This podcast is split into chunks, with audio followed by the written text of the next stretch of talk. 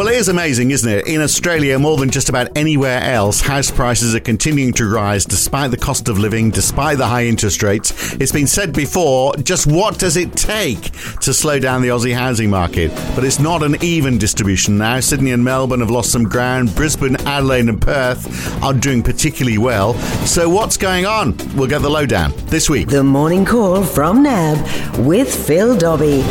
The weekend edition. So, CoreLogic's National Home Value Index was uh, released this week. It's out once a month, but it's a while since we've had a good look at it on the weekend edition. And with inflation falling, well, this seems like a good time to welcome back Eliza Owen, CoreLogic's head of residential research. And a, a reminder, of course, that this is the disclaimer. The views that you hear are not those of NAB because we broaden our circle a little bit at the uh, weekend on the weekend edition.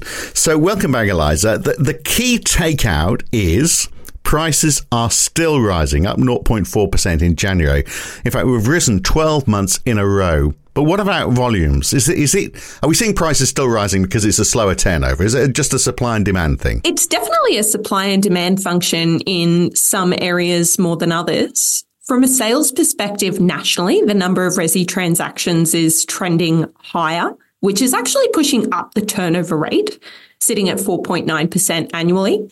Um, so the number of sales that we've seen in the past three months sits at about 115,000. Uh, and that's 12% higher than what we saw this time last year when prices were falling. And it's actually a little bit above the historic average as well um, for, for the previous five years. So sales volumes actually looking pretty healthy despite high interest rates.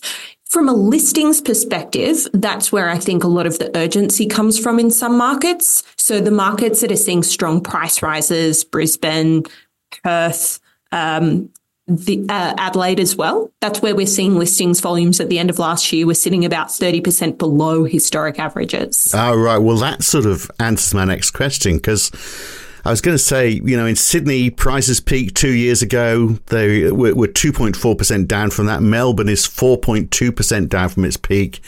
But yeah, Brisbane, Adelaide, Perth have all hit all time highs in January. So I was wondering whether that is now just people can't afford to live in Sydney and Melbourne and they're getting out and they're going to these uh, to these other places. But I mean, it, whether it's that or not, I mean, the, yeah. it, it, doesn't look good for extra rises in Sydney and Melbourne, does it? You know, have they have they, have they peaked? Although you know, we've said how many times has this been said? You know, Sydney house prices have peaked. Uh, you know, we've been saying that for decades, possibly. I mean, look, I think when we look back at the home value index results, Sydney has been pretty flat over the past three months. We have this revisionary model now, which showed in November prices actually went down a little bit and then they were flat over December. Even though they were up 0.2% in January, they could revise down again.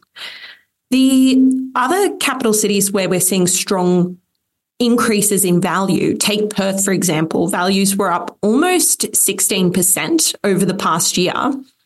But the median dwelling value is about $677,000, which is actually the third cheapest of the capital cities. So yes, that market has grown strongly, but it's come off an extended downswing from 2014 all the way through to basically the start of 2020. It's come off a low base. Um, stock levels are lower. And I think from an investment perspective, we're seeing a lot of interest from relatively high income earners that are skewed to the cheaper end of town because of limited borrowing capacity and high interest rates. So anecdotally, we're hearing a lot about the southeast market of Perth, Logan in Greater Brisbane, and just South Australia more broadly. And that's reflected in investment uh, lending volumes as well. That's where we're seeing not just a lot of purchases for to, to live in and move to, but from an investment perspective, those areas are very popular right now as well. Right, but there's got to be demand, demand in those places, hasn't there? Which would mean that there's more people moving into those cities, presumably. Yes, migration trends are very strong. Um, Queensland is a great example where even though interstate migration has kind of pulled back a little bit, it was still sitting at about 30,000 over the year to June 2023. That's almost double the pre COVID decade average of interstate migration. So even though it's down from a high of about 50,000, uh, migration patterns are still very intense. They're not what um, developers would be used to, they're not what real estate agents would be used to. And it's it is the old adage of supply and demand, but just to a very extreme level for the likes of Brisbane, Adelaide, and Perth. And that's why they continue to rise at more than one percent a month. Right, but it's not just the capital cities, is it? So if we look into uh, regional markets, then regional New South Wales and regional Victoria, they are both down from their peaks. But then if we look at regional Queensland and South Australia and WA, that, like their capitals, they are they are rising. I'm just wondering in New South Wales and Victoria whether this is COVID sea change gone wrong. You know, people have moved out and then decided they needed to move back into into the cities, or you know, or at least the trend to move out to the country is a little bit diminished. What's happening here? Well, I, I, I don't necessarily think it's this great reversal of the sea change, tree change. So if we take regional New South Wales and Victoria, regional New South Wales is 5.5% down from its peak, which was before rate rises. Regional Vic, uh, about 6.5%. But the thing is, these downswings and where they're sitting now has come off the back of enormous upswings. And relative to their capital city counterparts, you've still got regional New South Wales sitting 45% higher than at the onset of COVID. Wow. Regional Vic has had a bit less of an upswing at 30%. Mm. Um, but I think they've still benefited from very large gains and the downswings we've seen is an adjustment to higher interest rates. If you look at the monthly trend for regional New South Wales, it's up. So it's been in recovery mode for quite some time and may eventually trend back to a record high. Regional Victoria has had a longer downswing, starting to flatten out. Worth noting that regions usually lag the capital cities. So we've we've seen Sydney kind of go through a bit of an upswing through 2023. Regional New South Wales follows, but at a bit of a lag. It's on the way to a recovery. And if you look at internal migration trends from capital cities to regions, they've settled down from COVID highs, but they're still higher than what we would have seen pre pandemic. Yeah, and it sort of stands to reason, doesn't it? You've got an aging population. People, you know, selling the cities retire to uh, to where life is a is a little bit slower. Um, it sounds very appealing, I have to say. So, um, yeah, I mean, that just presumably that's a long term trend, unless we see, which of course we are seeing, massive migration, which can sort of counter that a bit. Yeah, internally, the tree change, sea change has been a long standing trend, even well before COVID, where net migration to regions has historically been positive. As you allude to there, Sydney and Melbourne make up for that with overseas migration. It's interesting, right, though, when we talk about Sydney, which is one of the main beneficiaries of overseas migration levels prices uh, still aren't rising necessarily. They were pretty flat over the past three months. It's more in the rental market where that fundamental demand for the need to housing is demonstrated, with rent values still rising at nearly 10% a year across Sydney. And then when it comes to the transaction side of things, that's more influenced by things like affordability, lending capacity, um, the consumer sentiment levels and, and confidence in future capital growth. So I think it is worth making the distinction between fundamental demand for housing, demand for purchasing housing, and how overseas migrants fit into that. Right. So, as you say, you know, big migration. We've got, uh, well, close to half a million, uh, the net figure uh, last year. 175,000 of those moved into New South Wales, presumably mainly Sydney. 150,000 moving into Victoria. Uh, if they're not buying and they're renting, I mean, surely that would be pushing up rental prices, wouldn't it? Yeah, yeah. So, about 60% of permanent migrants are renters historically when they first come to Australia. If you look at Sydney house rents, they're up another 9% over 2023. Um, for the unit sector, that's about 11%. And again, that reflects where migrants tend to settle as well, which is your high density unit markets historically. Um, so that's sort of the immediate impact. And then later down the line, permanent migrants will convert to purchases, but they can only do so when they can afford it, when the conditions are right for them. Um, so potentially we could see the effects of this surge in net migration on the purchasing market uh, in a, at a lag uh, and, and sort of down the line as we see those renters converting to purchases. And the gap between house prices and units in capital cities. That gap is at a record high now. The, the difference between before COVID and now it's quite astounding, isn't it? So tell us about that. I mean, it's I guess it, you know, the, there could be the argument that uh, you, you know we were all locked up in an apartment we like the idea of a garden and we're going to pay a bit more for it. So the difference between the median house and unit value across Australia, uh, and in particular across the capital cities, really started to diverge from COVID when people were spending more time at home and demanded bigger spaces that difference across the median um, capital city market house and unit value has blown out to 45%. The pre COVID decade average difference was just 15%. Wow. So, yeah, that really shows how, I guess, COVID has changed the game when it comes to housing preferences. The remote work trend is probably a big part of that and having the home office. Um, and, you know, to an extent, it's also the, the dominance of owner occupiers in the market that we've seen throughout the last cycle, where owner occupiers have a have a preference for detached houses as right. well. So, and these are, yeah, owner occupied, obviously, presumably. There's not a lot of these larger houses with big gardens that are going to the rental market. Yeah, I mean, there, there will be some established rentals, and, and we are seeing a little bit of accelerated demand for house rentals just because tenants themselves can scale those costs better. But historically, when you look at investor activity, most of it is concentrated in the unit market and new unit developments have a pretty high proportion of, of investments within them as well. So give us a clear idea of actually what is happening in that investment market then. Is it on the rise? Is it falling? Where are people buying? What sort of volumes versus those people buying homes for themselves and you know and how's that all changed pre and post covid so the best view that that we follow on that month to month is the abs housing lending data which shows record levels of investment during the low interest rate period through covid. And then that went through a pretty short but sharp decline through much of 2022 Investor activity bottomed out in February of 2023. And since then, it's rebounded strongly. It's not quite back at those record high levels, but the recovery in investment activity has actually been faster than what we've seen in the owner occupier space. At the moment, investor lending makes up about 35% of all borrowing for housing purchases nationally. And that's a little bit above the decade average of 34% of the new mortgage. A very little bit.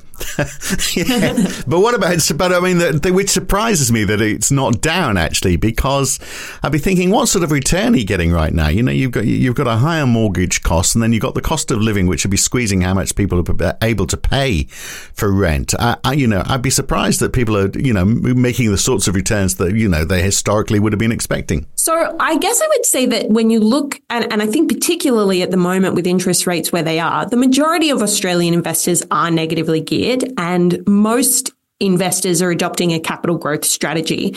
The reason that capital growth strategy would becoming, be becoming more popular at the moment is because you have these relatively cheap cities like Adelaide and Perth returning double digit capital growth. That is very attractive for people who are wanting to build their wealth even relatively quickly through through property, whether it's a sustainable um, growth strategy is is another question, but investors love strong capital growth rates, yep, right? That's the answer. so I think that's why. And it, it's reflected in the investment lending data by state as well. For South Australia, the volume of um, finance going for investment properties was nearly at a record high through November. So, I, I, and again, it comes back to those anecdotes the relatively cheap, high yielding, and now high capital growth areas of Perth and Adelaide um, seem to be dominating both in the capital growth charts and for investor interest. Yeah. Okay. Yeah, it was a very simple answer to that question, wasn't there? You know, it's yeah, just negative. Ge- Phil, negative gearing. Get with it. Of course. Yeah. people don't care if they uh, make a profit or not. It's the as you say, it's the capital value. Uh, but I mean, you've got to have someone in it. So I mean, there's I guess there's a ceiling to that demand, even you know if you're looking in those cities. So if you okay, so I mean, this has all been very useful. If there's if there's a trend that could emerge this year something that perhaps isn't totally evident to you know to those of us who who browse through these numbers because you've got your head stuck in it all the time, of course. Um, in the back of your mind, you know, something that you might be thinking, well, this could well happen that might not be immediately obvious to anybody else. What would that be? So there's that's putting you on the spot. No, no, I think there's there's three things that I've kind of been thinking about for the year ahead. Um, first one I think is Brisbane is starting to hit that affordability ceiling. And even though it's growing by 1% a month, that 1% growth rate through January is down from 1.7% back in May last year. So we're already starting to see an easing in growth rate. That could well um, continue into a bit of a downswing for 2024. So where do people um, go just on that? Where the, do people go? I know so many people who've left Sydney because they wanted to get a decent house and they would ju- they'd just been outpriced and they've found a job or they've got their employer has allowed them to move to, to Brisbane. So if they're getting priced out of Brisbane now, where do they go next? Well, they may stay put, right? If if uh, uh the median dwelling value across Brisbane is now nearly eight hundred thousand dollars, it's more than the median value across Melbourne. Granted, what you're getting for your money is still better, but I think in some of the more expensive spots of Brisbane, we may see some recalibration in, in the decision making around do I make the move or, or do I just stay put? While, mind you, the Melbourne market is kind of flatlining, there may be that that may affect the migration right. trend.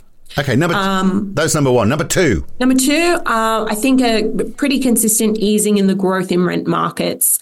I know stock levels are very low. I know that um, rent growth has been extraordinary for the past few years and hasn't shown much sign of easing.